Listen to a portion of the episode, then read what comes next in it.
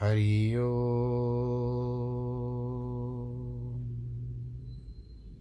हरि ओ। हरि ओ। गुरुर्ब्रह्मा, गुरुर्विष्णु, गुरुर्देवो महेश्वरः, गुरुर्साक्षात् परब्रह्म। तस्मै श्रीगुरवे नमः। विघ्नेश्वराय वरदाय सुरप्रियाय लम्बोदराय सकलाय जगद्दिताय, नागाननाय श्रुतियज्ञविभूषिताय गौरीसुताय गणनाथ नमो नमस्ते। नाहं वसामि वैकुण्ठे, योगिनां हृदयेन च, मद्भक्तां यत्र गायन्ति, तत्र तिष्ठामि नारद। जिस घर में हो आरती, चरण कमल चितलाय तहाँ हरि वासा करे। ज्योत अनंत जगाए, जहाँ भक्त कीर्तन करे, बहे प्रेम दरिया, तहाँ हरि श्रवण करे, सत्यलोक से आए। सब कुछ दीना आपने, भेंट करूँ क्या नाथ? नमस्कार की भेंट लो जोड़ू मैं दोनों हाथ, जोड़ू मैं दोनों हाथ, जोड़ू मैं दोनों हाथ।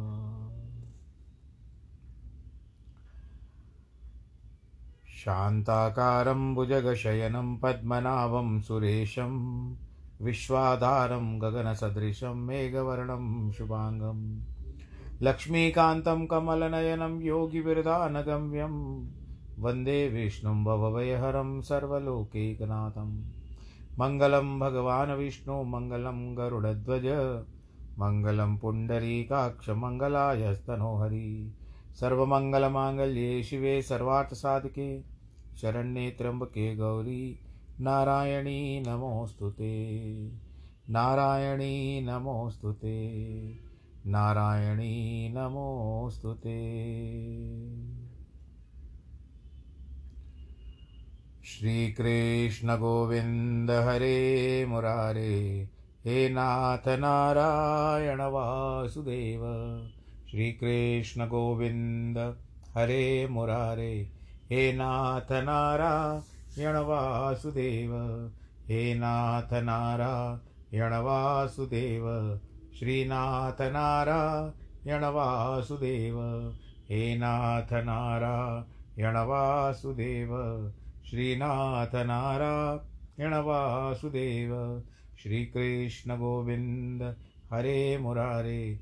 हे नाथ नारायण वासुदेव हे नाथ नारायण वासुदेव नारायणं नमस्कृत्यं नरं चैव नरोत्तमं देवीं सरस्वतीं व्यास ततो जयमुदीरे। कृष्णाय वासुदेवाय हर परमात्, हरे परमात्मने, प्रणतक्लेशनाशाय गोविन्दाय नमो नमः।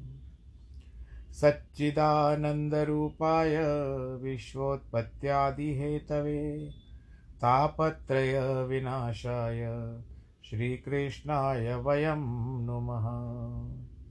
यं प्रव्रजन्तमनुपे, तमपेतकृत्यं द्वैपायनो विरह, कातर आजुआवः पुत्रेति तन्मयतया तर्वो विनेदो तं सर्वभूतहृदयं।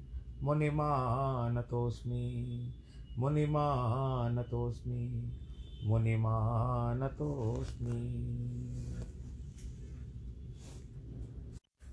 बोलो कृष्ण कन्हैया, लाल की जय श्रीमद् भागवत महापुराण की जय। प्रिय भक्तजनों, चलिए अब कल हमने श्रीमद् भागवत जी को भी प्रणाम करते हुए, भगवान श्री कृष्ण का ध्यान करते हुए भागवत में प्रवेश कर रहे हैं कथा में।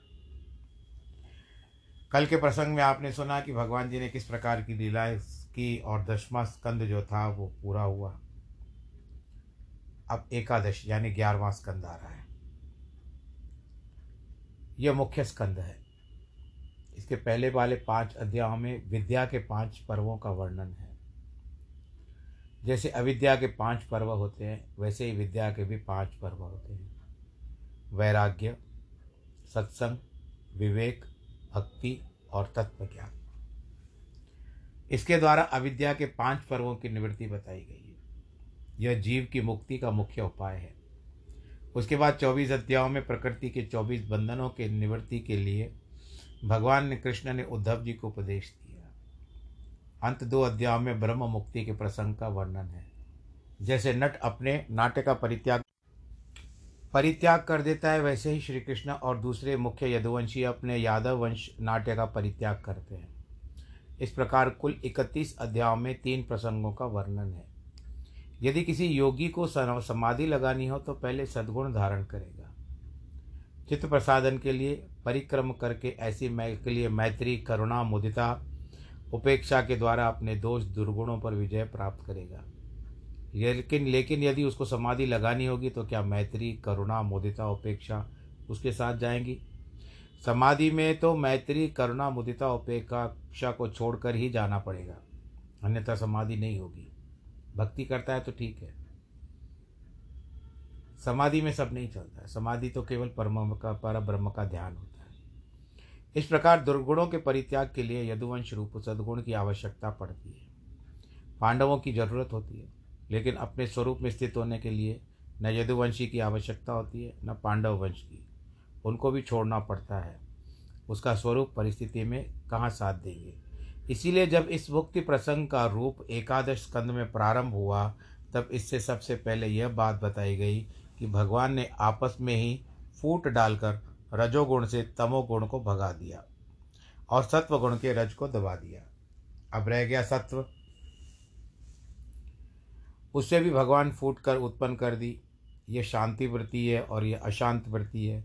दया अशांत वृत्ति है और अहिंसा शांत वृत्ति है। कहते हैं शिव महाराज की मन में संकल्प किया कि दुष्टा अभी ये जो पांडव हैं राक्षसों को मार दिया कौरव पांडव सेट हो गए हैं आपस में। कौरव खत्म हो चुके हैं पांडव अपने जगह पर आ गए हैं और मेरा परिवार जो है ये बहुत बड़ा है। और इसको मैं कैसे मारूं? जैसे बाँस और बाँस रगड़ रगड़ के आग लगा देते हैं आपस में। वैसे ही कोई ऐसा उपाय करना चाहिए तो उनको ब्राह्मणों का श्राप दिलवाने का विचार कर। इस संसार में जितना भी सौंदर्य है, वह सब भगवान श्री कृष्ण के सुंदर विग्रह से ही निकला है। वे अपने धाम के लिए प्रस्थान करते समय सबकी आँखें छीन कर, सबके चित्त चुरा कर ले गए। उन्होंने सबके चित्त चुन लिए, जहाँ अपनी मूर्ति का शुभ स्थापन कर दिया। जिससे कि लोग उनके अंतर्ध्यान होने के बाद भी उनकी कीर्ति का श्रवण गान कर सकें और उनको प्राप्त हो सकें। राजा परीक्षित ने कहा, महाराज यह बताइए कि यदुवंशी तो बड़े ब्राह्मण भक्त थे, उद्धार थे, वसुदेवी थे, बुद्ध वृद्ध सेवी थे। कृष्ण में उनका मन लगा रहता था, फिर ब्राह्मणों ने उनको श्राप क्यों दिया? जब एक ही लक्ष्य सबका है, तब वहाँ भेदभाव कहाँ से आ गया? उनमें फूट तो नहीं पड़नी चाहिए थी। सुखदेव महाराज ने कहा परीक्षित श्री कृष्ण ने बहुत सुंदर रूप धारण किया और बड़े स्तुतीय कर्म किए। जो लोग जो लोग उनका गान करेंगे, उनके लिए उन्होंने अपने उद्धार कीर्ति की स्थापना कर दी जब भगवान ने यदुवंशियों के संहार का निश्चय कर लिया, तब द्वारका में रहने वाले विश्वामित्र असित, कण्व, दुर्वासा, भृगु, अंगिरा, कश्यप, वामदेव, अत्रि, वशिष्ठ, नारद आदि महात्माओं को विदा कर दिया। वे सब लोग पिंडारक क्षेत्र में चले गए, जो द्वारका के पास ही था। श्री कृष्ण बलराम तो महात्माओं पर बहुत श्रद्धा करते थे, परंतु उनकी नई पीढ़ी के युवकों में उनके प्रति तनिक भी श्रद्धा नहीं थी। सांब, अनिरुद्ध आदि महात्माओं के आशीर्वाद से ही पैदा हुए थे, परंतु अब ये लोग उन महात्माओं की खिल्ली उड़ाने लगे थे। एक दिन उन युवकों ने सांब को बना दिया, स्त्री के वेश में और उसको महात्माओं के पास ले जा कर के पूछा, महाराज इससे बेटी होगी या बेटा होगा? जरा ज्योतिष गिनकर बताइए। उन महात्मा को किसी से कुछ लेना देना तो नहीं है। जिनको भेंट पूजा ज़्यादा लेनी होती है, वे हाँ हाँ ज़्यादा करते हैं तो इस तरह से रिजाए रखते हैं। लेकिन उन महात्माओं ने यदुवंशियों, कुमारों की धृष्टता देकर क्रोध पे श्राप दे दिया कि इससे तो मूसल उत्पन्न होगा, वही यदुवंश का नाश करेगा। मूसल भी पैदा हो गया। और ये श्राप दिया था उन ऋषियों में दुर्वासा ने। आपको तो पता है कि दुर्वासा कितने क्रोधी है। तब वो, अब तो यदुवंशी बालक बहुत दुखी हुए, परंतु फिर भी डर के मारे श्री कृष्ण के पास नहीं गए। उन्होंने वहीं सलाह की, उस लोहे के मूसल को चूर चूर करके समुद्र में फिकवा दिया। उससे कुछ घास उत्पन्न हो गई। उसी से घास ही बच गई, जिससे पहले तो मछली निकल गई, फिर लुब्धक के पास पहुँच गई और उसके पास बाण में लगा दिया। भगवान सब जानते थे, परंतु वो दृढ़ संकल्प थे। वैसा ही होता है, विनाश के समय उपस्थित होने पर तो न तो महल या किला काम देता है, न शक्ति काम देती है। जो कुछ होने वाला होता है, वो हो करके रहता है। सुखदेव जी महाराज द्वारका की बात सुनाते हुए कहते हैं, परीक्षित द्वारका गोविंद भज गुप्ता है है। दूसरी जगह रक्षा तो भगवान अपनी बाहुओं से उत्पन्न क्षत्रियों के द्वारा करवाते हैं। लेकिन वे द्वारका की रक्षा स्वयं अपनी भुजा से करते हैं। वैसे ही जैसे अपनी उंगलियों पर गोवर्धन पर्वत उठाकर रक्षा की थी। परीक्षित, तुम जानते हो कि कि तुमने, उन्होंने तुम्हारी रक्षा भी की, माँ के पेट में कर की थी। इसीलिए एक ऐसा कौन प्राणी है जो भगवान की कृपा से बच कर के नहीं रह चुका है? कौन राजन निंद्र यवान मुकुंद चरणाम्बुजम इंद्रियों की सफलता तो भगवान के सगुण साकार रूप में, दर्शन रूप में पूजन की ही है। भगवान के दर्शन और अनुभव के बिना इंद्रियाँ बेकार रह जाती हैं, क्योंकि संसार में चारों ओर मृत्यु ही मृत्यु बैठी है। अब ये हमारा भागवत का कार्यक्रम या जो आध्यात्मिकता का कार्यक्रम ही तो इसी के कारण, आप लोगों के कारण ही तो आरंभ हुआ। कई लोगों में से आप लोग जो सुन रहे हो, आप लोगों ने विचार किया कि क्यों ना कुछ पंडित जी को, महाराज जी को बोल करके कुछ करवा दे आरंभ, क्योंकि सबको मृत्यु का भय था। भगवान न करे किसी को ऐसा कोई रोग हो या कोई तकलीफ़ हो, कोई कष्ट हो, ऐसा कहीं औचित्य नहीं लेकिन फिर भी हम लोग किसकी शरण में आए भगवान श्री कृष्ण की। भगवत गीता का स्मरण किया और उसका पाठ किया, फिर रामायण किया, आज भागवत भी देखो अंतिम चरण में। तो इसके लिए भगवान की कृपा अवश्य होनी चाहिए, क्योंकि मृत्यु मृत्यु बैठी है चारों ओर। अब फिर से नया रूप लेकर के आ रही है। नारद जी भगवान के बार बार विदा करने पर भी उनका सानिध्य छोड़ना नहीं चाहते थे। एक दिन वसुदेव जी ने देखा कि नारद जी स्वयं उनके घर में आ गए हैं। उन्होंने उनको प्रणाम किया, बोले, महाराज, आप हमारी भलाई करने के लिए आए हो। कृपणा नाम यथा पित्रोरुत मश्लोक वर्तमानम। माता पिता वैसे तो अपने सब बच्चों का भला करते हैं, परंतु उनमें कोई गरीब हो जाए तो उसका ध्यान ज़्यादा रखते हैं। फिर उसमें कोई भला हो तो उसका प्रति उसके विशेष आकर्षण हो जाता है। कोई कमज़ोर हो तो ध्यान रखते हैं। देवता लोग तो बदले की भावना से काम करते हैं, उनको जितना दो उसको बिल्कुल गिनती रखते हैं, वैसे हिसाब में मनुष्य भला करते हैं। वसुदेव जी ने कहा, नारद जी, मैं आपसे पूछना चाहता हूँ, भागवत धर्म का स्वरूप क्या है? मैंने पहले भगवान की पूजा की, वो मोक्ष के लिए नहीं की। मेरे साथ देवताओं की माया ऐसी लिपट गई और कृष्ण ने अपना सार, ऐसा सौंदर्य माधुर्य दिखाया कि मैं उन्हीं में रम गया। अब मुझे शिक्षा दीजिए। वसुदेव जी का यह प्रार्थना सुनकर देव ऋषि नारद जी प्रसन्न हुए और भगवान के गुणों का स्मरण आया कि हरे संस्मारितो गुणे। यह प्रश्न उठता है कि नारद जी भगवान को भूल गए थे, क्योंकि उनको वसुदेव जी के प्रश्न करने पर भगवान की याद आ गई। इस संबंध में हम कहते हैं कि नारद जी नारायण को हमेशा याद रखते थे। वे तो उन्हीं के शिष्य हैं, उन्हीं का भजन भी करते हैं, लेकिन वे जब से द्वारका में आए तो तब से कृष्ण ने उन पर ऐसा जादू डाल दिया कि वे नारायण नारायण कहना भूल गए थे और वे श्री कृष्ण के पीछे, आगे पीछे घूमने लगे थे। इसीलिए जब वसुदेव जी ने प्रश्न किया तो उनको नारायण जी याद आ गए। भी कृष्ण की कृपा थी कि इनको याद आ जाऊँ मैं। नारद जी ने कहा, वसुदेव जी, आपने तो बहुत बढ़िया प्रश्न किया है। यह बड़ा कल्याणकारी है।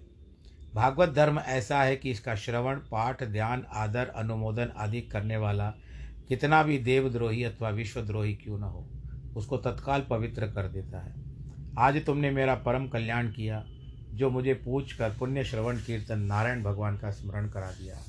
कि स्मारितो भगवान नद्य देवो नारायणो मम। अब मैं तुमको एक पुराना इतिहास सुनाता हूँ। उसमें ऋषभ देव जी के पुत्र नव योगेश्वर और महात्मा विदय का संवाद है। आप भी सुन चुके हो। विदय का मतलब होता है जनक स्वयंभू मनु के पुत्र प्रियव्रत थे। उनके पुत्र आग्निद्र हुए। आग्निद्र के नाभि हुए और नाभि के ऋषभ हुए। ऋषभ के सौ पुत्रों में एक भरत हुए, जिनके नाम से भारतवर्ष प्रसिद्ध हुआ। वे भजन करने गए। उन्होंने तीसरे जन्म में भगवान को पा लिया। फिर एक बार हिरण का योनि प्राप्त किया। ऋषभ के शेष निन्यानवे पुत्रों में से नौ राजा हो गए। इक्यासी द्विजाति हो गए। यानी उन्होंने पर बदला दिया। नौ मुनि हो गए, जो नौ योगीश्वर कहलाए। वे जन्म से सिद्ध नहीं थे। जैसे कई लोग जन्म सिद्ध होते हैं, उन्होंने बहुत परिश्रम करके सिद्धि प्राप्त की थी। दिगंबर रहते थे, यानी बिना वस्त्रों के रहते थे। आत्मविद्या विशारद थे। उनके नाम थे कवि, हरि, अंतरिक्ष, प्रबुद्ध पिपलायन आविर्होत्र, द्रुमिल, चमस और करबाजन। उनका अनुभव था कि यह तो सद सदात्मक संपूर्ण विश्व है। अच्छा बुरा है, कार्य कारण है दुनिया दिखाई पड़ती है, वह सब भगवत रूप है। वे कार्य विश्व को कारण विश्व से और आत्मा को ईश्वर से चैतन्य बिल्कुल अभिन्न देखते थे। उनका अकाट्य अनुभव था कि पंचभूत से बनी हुई सृष्टि मूलतः भगवान से उत्पन्न हुई है, इसीलिए भगवान से यह सृष्टि अभिन्न है। पाँच भौतिक सृष्टि, पाँच भौतिक क्या होता है? धरती, आकाश, जल, वायु, अग्नि, भगवान से मिल जाने पर जिससे प्रसिद्ध और प्रकाशित होता है, उस प्रत्यक्ष चैतन्य से भगवान नहीं, न्यारा भगवान नहीं रहता। इस प्रकार नव योगेश्वर सर्वत्र सब में भगवान को ही देखते थे। एक बार वे राजा निमि के सत्र में पहुँचे। वहाँ बड़े बड़े ऋषि बैठे थे। सब लोगों ने उनका स्वागत सत्कार किया।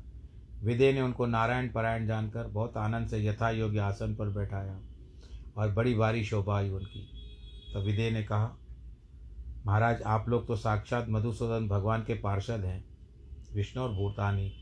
लोगों को पावन करने के लिए विचरते विचरते रहते हैं कि लोकानाम पावनाय चरंती ही। यह मनुष्य शरीर दुर्लभ है। यदि दुर्लभ शरीर मिल गया तो मिलने पर भी क्षण भंगुर है। फिर भी इस क्षण भंगुर जीवन में भगवान के भक्तों का दर्शन दुर्लभ है। इसीलिए आप लोग बताइए, मनुष्य का परम कल्याण क्या है? उसकी प्राप्ति का साधन क्या है? इस संसार में महात्माओं के संग यदि आधे क्षण के लिए भी मिल जाए तो मनुष्य के लिए बहुत बड़ी निधि है। एक घड़ी, आधी घड़ी आदि ते पुण्याद, संत समागम हरि कथा कटे कोट अपराध। इसीलिए महाराज, आप लोग जो मुझे भागवत धर्म का उपदेश कीजिए, जिससे प्रसन्न होकर भगवान अपने आप, आपको दे देते हैं। नारद जी ने कहा, वसुदेव जी अविदेराज निमि ने निमि को भी विदेराज कहा जाता है, क्योंकि उन्होंने भी त्याग दिया था वशिष्ठ के श्राप के कारण। ये कथा पहले आ चुकी है शरीर को। ऐसे पूछा तब इस प्रकार नव योगीश्वरों ने उनका बहुत आदर किया और सदस्यों के साथ बैठे हुए निमि को संबोधित करते हुए कहते हैं, देखो, नव योगीश्वरों में जो कवि थे, वे सबसे पहले बोले, सहज स्वभाव सत्य वस्तु को वर्णित करने वालों का नाम कवि होता है। अथवा कम सुखवाती, सुख का विस्तार करने वाले को कवि कहते हैं। अथवा कवि, मनीषी पर भी हो। स्वयं परमात्मा ही कवि है। कवि बोले, इस जगत में भगवान अच्युत के चरणों की आराधना ही परम कल्याण का कारण है। जो कभी छूट कर न गिरे, उसका नाम अच्युत है। यानी उनकी शैया खाली नहीं होती कभी। अच्युताय नमा। न चव्यते इति अच्युतम। पत्नी को छाती से लगाकर सोने वालों के हाथ ढीले पड़ जाते हैं और नोटों के हाथों से पकड़कर सोने के नोट गिर जाते हैं। लेकिन लेकिन अच्युत भगवान ऐसे हैं कि वे सुषुप्ति में भी नहीं छोड़ते। यदि वे आपसे अभिन्न होकर न रहें तो उनका नाम अच्युत नहीं हो सकता। भगवान का अर्थ है, भक्ति का अर्थ है कि बहुत प्रसिद्ध है, सब लोग जानते हैं कि भगवान का पाद क्या है, चरण क्या है विश्व तेजस प्राग्ञ विराट हिरण्य गर्भ ईश्वर और तुरीय। विश्व तेजस प्राग्ञ विराट हिरण्य गर्भ ईश्वर और तुरीय। इनको अम्बुज इसके लिए कहा कि वह असंग है, वह चेतन ही बैठा हुआ है। इसका अर्थ है कि संसार के प्राणी असत वस्तु में आत्मभाव के कारण दुखी है, उद्विग्न बुद्धि हो रहे हैं। वे यदि भगवान के चरणार बिंद का भजन करें तो निर्भय हो जाएँगे। ये वही भगवताम प्रोक्ता उपाया आत्मलब्धये। भगवान के चरणार बिंद की उपासना ही अकुचित्य अशद भय इसीलिए भगवान की उपासना करो, भय की निवृत्ति हो जाएगी। आप केवल एक क्षण के लिए भी यहाँ के स्थान, समय और दृश्य का ख्याल छोड़कर इस बात का ध्यान कीजिए कि वृंदावन धाम है, यमुना बह रही है, उसकी पुलिन है, मुरली मनोहर पीताम्बरधारी श्याम सुंदर मंद मंद मुस्कुरा रहे हैं, ठुमक ठुमक कर पाद विन्यास करते हुए। आपकी ओर आ रहे हैं, अथवा आपको अपनी ओर बुला रहे हैं, आप क्षण भर के लिए इस भाव का चिंतन कर लीजिए। तो थोड़ी देर के लिए आप देखो कि आपके मन का जो दुख है, जो भी सारी समस्याएँ वो थोड़ी देर के लिए तो दूर हो जाती है। क्योंकि आपने छवि ऐसे रखी है मन में। अब इतनी देर से सारा दुख मिट जाता है। यदि आप इसको ध्यान को पाँच मिनट करें, पाँच घंटे करें तो भी आपका आनंद अलग हो जाता है। यह तो दृष्ट है कि परलौकिक नहीं है, मरने के बाद स्वर्ग जाएँगे। कवि कहते हैं कि भगवान तो इतने उदार हैं कि उन्होंने अज्ञानियों के लिए भी इस धर्म का वर्णन किया है कि अंज, पुसाम विदुषाम विद्धि, भगवत, भागवताम, हितान। उसमें ज्ञान की कोई शर्त नहीं है। विधि विधान को भी जानो, चाहे मत जानो। इसमें न स्खलन है, न प्रत्यवाय है। धावन मिति नेत्रे से स्खलेन पते पते दिह। इसमें एक ही विचित्रता है, न इसमें अमुक प्रकार का चरु बनाना पड़ता है। न अमुक प्रकार का पुरोडास बनाना चाहता है पड़ता है, न अमंत्र, मंत्र से अर्पित करना पड़ता है। और मैं तो आपको यही कहता हूँ कि काय न वाचा, मनस इंद्रिय वा, बुद्ध्यात्मना वा श्रुत भावात करोति यद्यत सकलम परस्में नारायण इति समर्पयामी। भगवान के लिए चाहे कोई भी कर्म करे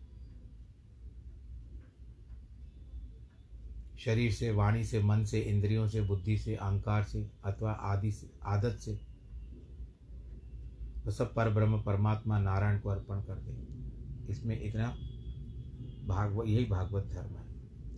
अंगिरा ऋषि का भी मत है कि भगवत अर्पित कर्म ही, का नाम ही धर्म है।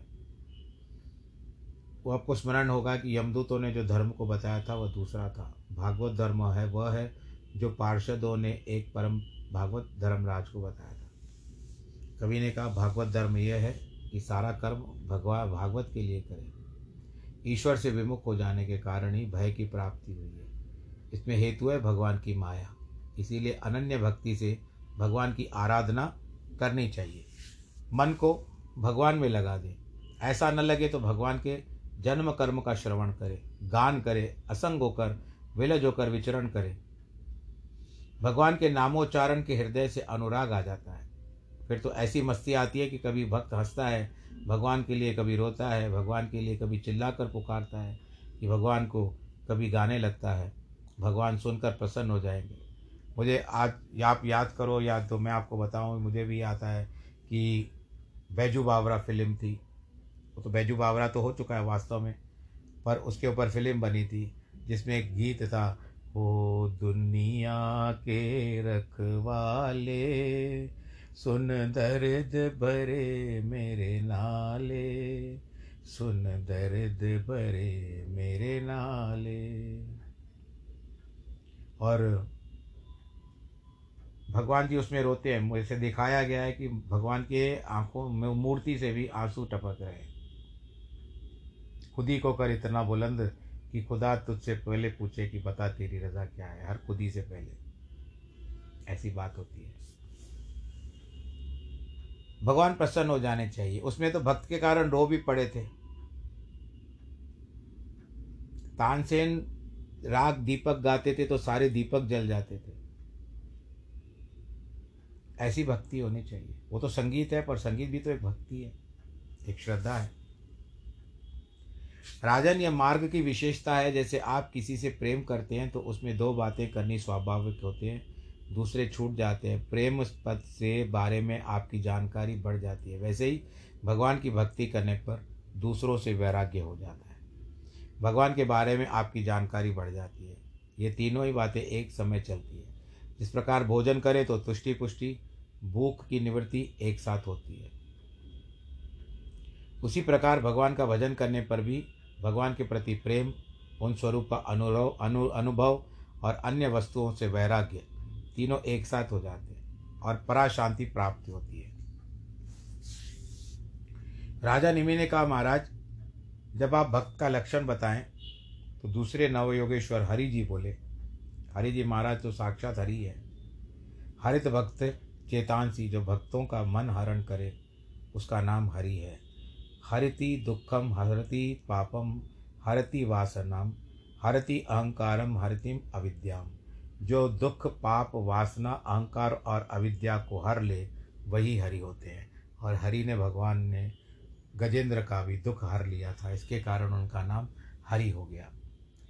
श्री हरि जी ने कहा, जो सब में भगवान और भगवान में सब, भगवान में आत्मा और आत्मा में भगवान का दर्शन करता है, वह श्रेष्ठ भागवत है।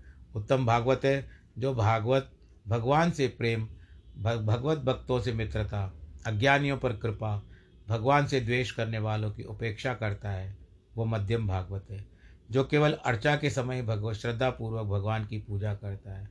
भक्तों और दूसरों की सेवा नहीं करता, वह साधारण श्रेष्ठ, श्रे साधारण श्रेणी साधारण श्रेणी का प्राकृत भक्त है। जो इस विश्व सृष्टि को देखकर उसमें फंसता नहीं है सबको अपनी माया की माया देखता है, न कहीं द्वेष देखता है, न राग करता है, न वह श्रेष्ठ भागवत है। संसार में जब तक शरीर है, तब तक इसका जन्म होता है। इसकी मृत्यु होती है तो इसको भूख, भय, प्यास, तृष्णा लगती रहती है। इसीलिए कोई दवा करने की ज़रूरत नहीं है। इन सब रोगों की एक ही दवा है कि वह है कि भगवान की स्मृति में डूब जाओ। स्मृत्या हरे भागवत प्रधान, जो ऐसा करता है कि वह उत्तम भागवत है जिसमें मन में काम, कर्म, बीज नहीं रहते। जो भगवान में बैठा रहता है, उसका नाम भागवतोत्तम है, जिसके अंदर अपने वर्ण का, आश्रम का, जाति का, जन्म का और कर्म का अभिमान नहीं होता, वह निश्चय भगवान का प्रिय है। यहाँ देखो, अभिमान का लक्षण यह है, अपने को बड़ा और दूसरे को छोटा समझने लगता है। किंतु किसको बड़ा समझता है? दे ही सबको वो बड़ा समझता है। लेकिन यह देह क्या है? भानुमति का पिटारा है। देह उपच्चे धातु से देह शब्द होता है। इसका अर्थ हुआ कि हड्डी, मांस, चाम, विष्ठा और मूत्र की पिटारी।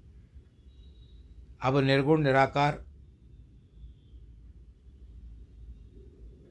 ईश्वर की भक्ति का लक्षण बताकर, सगुण साकार भगवान के भक्ति का लक्षण बताते हरि जी कहते हैं, जो त्रिभुवन विभव के लिए भगवान की स्मृति नहीं छोड़ता, तथा जिस भगवत पादार विंद के लिए बड़े बड़े देवता और ऋषि मुनि व्याकुल रहते हैं।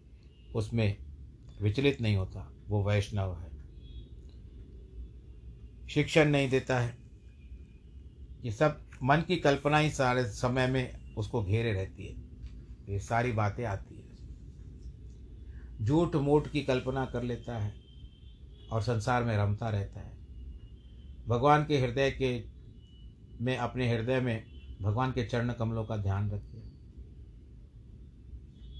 इसीलिए हरि जी कहते हैं, भगवान के चरणार विंद ही दुख को हरने कर, हरण करने वाले हैं।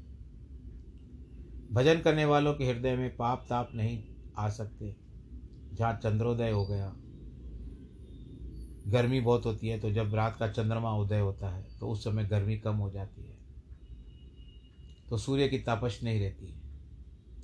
भगवान के चरणारविंद बड़े लक्ष्य सुंदर है। ये लक्ष्य सुंदर ही गाँवों में लक्ष्य सुंदर हो गया। वो बड़ी विलक्षण शब्द है। एक घास होती है जो किसी के कपड़े में लग जाए तो छूटने पर भी नहीं छूटती। इसी प्रकार भगवान के चन्नारविंद जिसके हृदय में आ जाते हैं, वो उसको छोड़ते नहीं।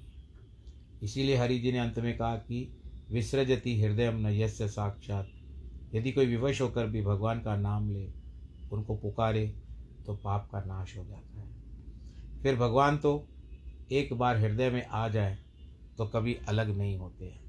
क्योंकि भक्त उनको प्रेमी की रस्सी से बाँध करके रख के छोड़ता ही नहीं है। वास्तव में पुरुष को ऐसे ही प्रदान होना चाहिए। तो कथा का आज प्रसंग जो है, यहाँ पर पूरा हो रहा है। आप सब लोग खुश रहें, आनंद के साथ रहें, अपना ख्याल रखें। और आज जिनके वैवाहिक वर्षगांठ है, जन्मदिन है, उन सबको ढेर सारी बधाई। बस प्रभु का नाम लेते रहिए। ये ज्ञान की बातें हैं इसमें थोड़ा सा आपको कष्ट होगा सुनने में, समझने में, परंतु ज्ञान तो होता है, इसको समझना पड़ता है। ज्ञान ऐसे प्राप्त नहीं होता। तो इसके लिए, ज्ञान के लिए आपको अपना मन को पक्का करके ज्ञान सुनना पड़ेगा। और कथा तो अभी लंबी है, केवल ज्ञान ही चलेगा, क्योंकि आगे चल कर के भगवान भी कथाएँ, ज्ञान की बताने वाले हैं इस कथा में, भागवत के अंत में। तो अब आप उसी का ध्यान रखिए, जिनके वैवाहिक वर्षगांठ है, जन्मदिन है उनको बहुत बहुत बधाई। नमो नारायण।